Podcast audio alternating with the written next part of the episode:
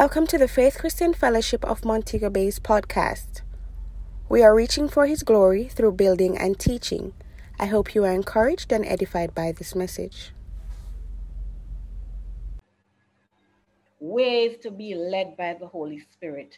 We want the different parts of our life to be synchronized. That music that comes from our life is the music that the world wants to hear. The song that is coming from our lives is just pleasing to the ear. And as the Holy Spirit, who is the conductor, is leading and guiding, and the different parts of our life are being synchronized, it's a music, it's a sound that is so wonderful to hear. And this and there's a sound coming from us that's compelling. In this dance called life. The Holy Spirit is leading and we are following. And as we're doing so, we're looking so coordinated, just like the dance, and we're moving with Him, we're flowing with Him, and we're not out of step but we are synchronized and it's beautiful to behold. And it's and it's easy. There's an ease of movement. There's a fluency. Our aim is that we are synchronized in this dance of life and that the music that is coming from our life is so wonderful, it's synchronized as well. And that sound is something that the world wants to hear. First up, we want to have some definition of concepts. So we're all on the same page. Taking it from our theme scripture, it's Romans 8, verse 14. And so we're, we're taking out different words from that scripture. So first the, let me just say just for clarity or for repetition. It says, as many as are led by the Spirit of God, they are the sons of God. So the Holy Spirit, we know he's the third person of the Trinity. So he's not just, he's not wind. He's a person, he has personality. He can be quenched. So he speaks. Good. And the word led, the Greek word is ago, pronounced ago, which means to bring, to carry, to guide, to direct. Then we have sons. That word, the Greek word is hu, huios, H-U-I-O-S. And it means a son by birth or adoption, anyone sharing the same nature as their father, resemble God's character more and more by living in faith. So let's just reword that verse. As many as are guided or directed by the Holy Spirit, who is the third person of the Trinity, are the ones who are resembling God's character more and more by living by faith. This is a journey this is something that you keep doing. You keep getting better and better at it. It's a faith walk. It's a trust walk. And no wonder the scripture says, the just shall live by faith. And so as we're learning to be led, we're trusting God more and more. And yes, one or two times we may miss it, but we're still learning and we're still growing. We're living by faith. We're trusting God. And it takes time for trust to be built. Trust is built over time. So understand, be patient with the journey. There are different ways that the Holy Spirit will lead you. He, de- he determines how we will do it. And so it's not about trying to figure out which way is he leading me, no, but just to get you to understand that, hey, these are some of the ways. So you're sensitive, you're conscious when the Holy Spirit is actually prompting you or leading you or speaking to you, and you're not um, desensitized to his voice or to the promptings on the inside. So he may choose in a particular situation, he may choose to lead you by the vo- his voice, the inward witness, all, and I mean the inward voice, all three at the same time. It depends on how the Holy Spirit determines that he needs to lead you at that particular time. We want to look at the voice of the Holy Spirit. John 10, verse 27, it says, My sheep hear my voice and I know them and they follow me. Just to share um, that oftentimes we believe that communication is talking, talking, talking, talking. But the reality is that communication is a lot of listening. And so we have to develop, or it is a good thing, it's a good practice to develop the art of listening.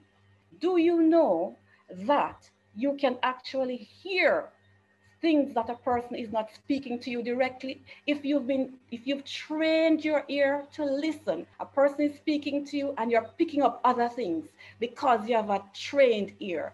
And so we want to be able to develop the art of listening because that's a big part of the communication process. Yes it's, it's speaking but it's a lot of listening as well and the word says my sheep hear my voice so perfect example. I know my pastor's voice. I've been listening to his voice for the past almost 29 years. So if he calls me on the phone, I know it's Pastor Deans. How do I know? Because I've been hearing his voice over and over and over. And so it's the same thing with the Holy Spirit. It's not a mystery. As you keep hearing it, as you keep hearing his voice, you know you know, yes, I know for sure. And as I shared, it's a learning, growing process. And so, just as you know the voice of your loved ones, they call you on the phone. I mean, you hear them from a distance, you know, how do you know? Because you've spent time with them. And so, because you've spent time with them, you know their voice. So, I'll use an example from my personal life. I've worked in areas where I had to use the telephone a lot. So over time, I developed the capacity to be able to pick up a person's voice. As soon as they come on the line, I can say, oh, this is Sister Marcia's voice because I train my ear to be able to listen and to pick up voices. And so once I hear a voice and I hear it sometime later, I'm able to say, oh, that's that person's voice. Because what? Over time, I've been listening listening and training myself to hear. So, folks, it's a fascinating journey. And as you keep listening and as you keep hearing and as you keep following, you will grow more and more. Now, sometimes we call the voice of the Holy Spirit the still small voice. But the truth is, sometimes the Holy Spirit actually screams, depending on what's going on. Maybe danger is upon us, and he has to say it loudly you know? So just to say, it's a personal journey, but it's a fascinating journey to be able to hear and know the voice of God. So we want to look at a scripture reference tonight. We always want, whatever we're doing, we want to have our foundation in the Word of God.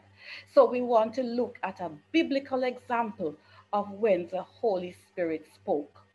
So, Acts chapter 13, verse 2. You had this, this was after Jesus had ascended and the Holy Spirit had descended. The church was growing and they were fasting and praying. And the Bible says, as they ministered to the Lord and fasted, the Holy Ghost said, Separate me, Paul and Barnabas, for the work whereunto I have called them. So we have scriptural reference to, to back up what we've said, that the Holy Spirit speaks. He speaks to you. Remember now, he lives on the inside of you. So you will hear on the inside, you will hear his voice. Now, some persons have reservations, and that's understandable. They don't want to be misled. You know, persons are a little fearful. Suppose I'm, I'm, I'm I don't, I don't want the devil to lead me. To, okay, fine. Mm-hmm. We understand those reservations. But guess what? God is so wise. He has given us what we call safeguards. And one of the safeguards is the word of God. It says in Psalm 119, verse 105, Thy word is a lamp unto my feet and a light unto my path. So if you believe you've heard the voice of the Holy Spirit, also check the word of God something he's not going to speak outside of the word of God. He, there will be a scripture to support what he has said. And also, Proverbs 11, verse 14, talks about counsel. It says, In the multitude of counselors, there is safety. And so you may want to speak with somebody you know who hears from the Lord. And so you want to be able to get some sort of counsel just to be on the safe side. Now, trusting God's character. That is so important. So, St. Matthew 7, verse 9 to 11 says, and this is just a part of the scripture, it says, If you are evil and you know how to give good gifts, how much more will your heavenly Father give good gifts to those who ask him? So, what God is saying, look, if you desire to be led by my spirit and you're sincerely pursuing after that, I will work with you. And even if we take a misstep, God is so wonderful. I have discovered that He will even use that misstep and work it back into the plan and guide you in the path that you should take. So God has put safeguards in place.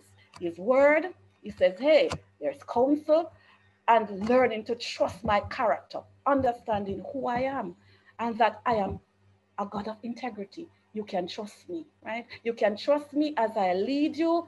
You can trust me. Okay. And that's wonderful to know. As a best practice, one of the things I do is to, the Bible says, in the mouth of two or three witnesses. And so, just for safeguarding again, getting two or three witnesses. I mean, and you can say, Yes, Lord, I know I have confirmation. People call it confirmation. I have some sort of confirmation. So best practice. Best practice means this is something that has been proven to work over time and it's a good habit to have. So you can keep a journal of the, the times that the Holy Spirit has spoken to you. What is it that you want to put in this journal? So write the date, note the situation, note the situation, and note the instructions that the Holy Spirit shared with you, and note the outcome. So, what was the situation? What were the instructions? And what was the outcome? And what you're doing is to what you're doing actually is building a database. So over time, you will begin to see a pattern emerging. So it's very helpful that when you look back, you say, okay, because sometimes the truth is sometimes we think we've heard from the Lord and we are so sure that we've heard. And then, it, you know, it turned out that it really wasn't the Lord.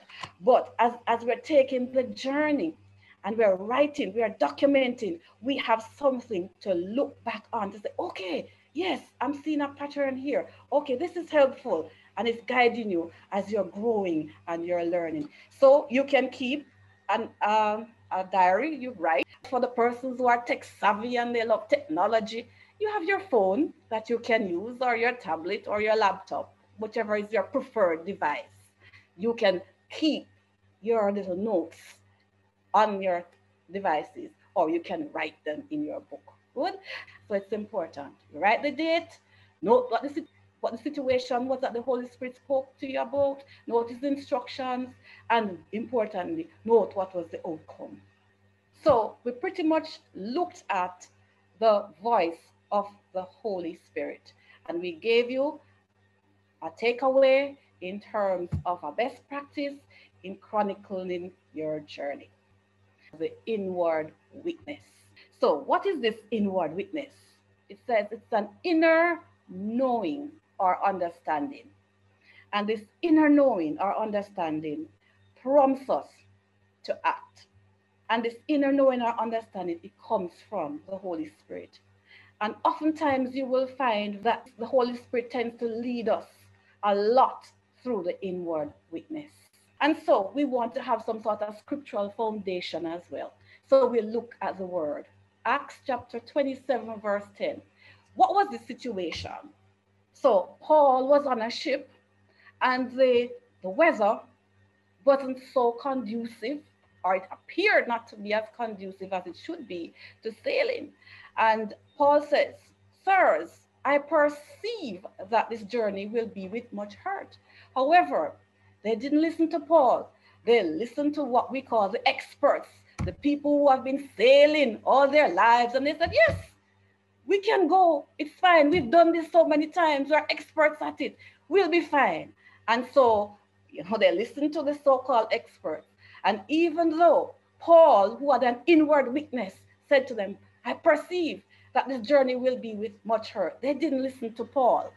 But we discovered later in the story that Paul was so much on target with what he shared. And in fact, thank God he was on that ship.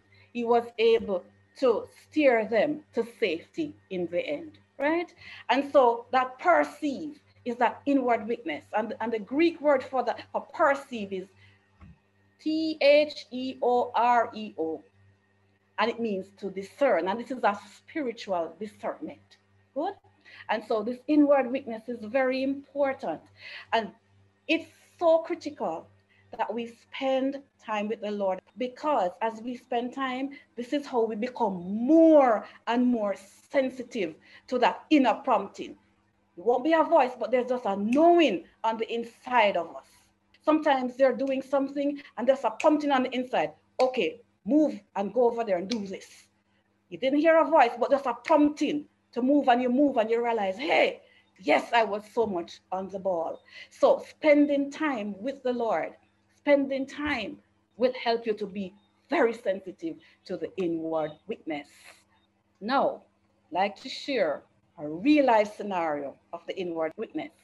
Last year, prior 2000, we were on our way to Dallas in Hanover. Pastor was slated to speak at uh, a session there on, on a Sunday night. So a group of five persons, we were, went along with Pastor. But we didn't know exactly where we were going. And so when we got into the vicinity of Dallas, we were we were kind of searching around and we were heading down a particular road. And as we were going down the road, ah, I just felt in my spirit that ah, we were just on the wrong track. And would you believe all of us in the vehicle at the same time had the same inward witness. When somebody said, I don't think we're going in the right way, everybody said, Yes, that's the same thing I have on the inside. All of us had that inward witness, and Pastor just turned the vehicle around and we went back and we found the place, right?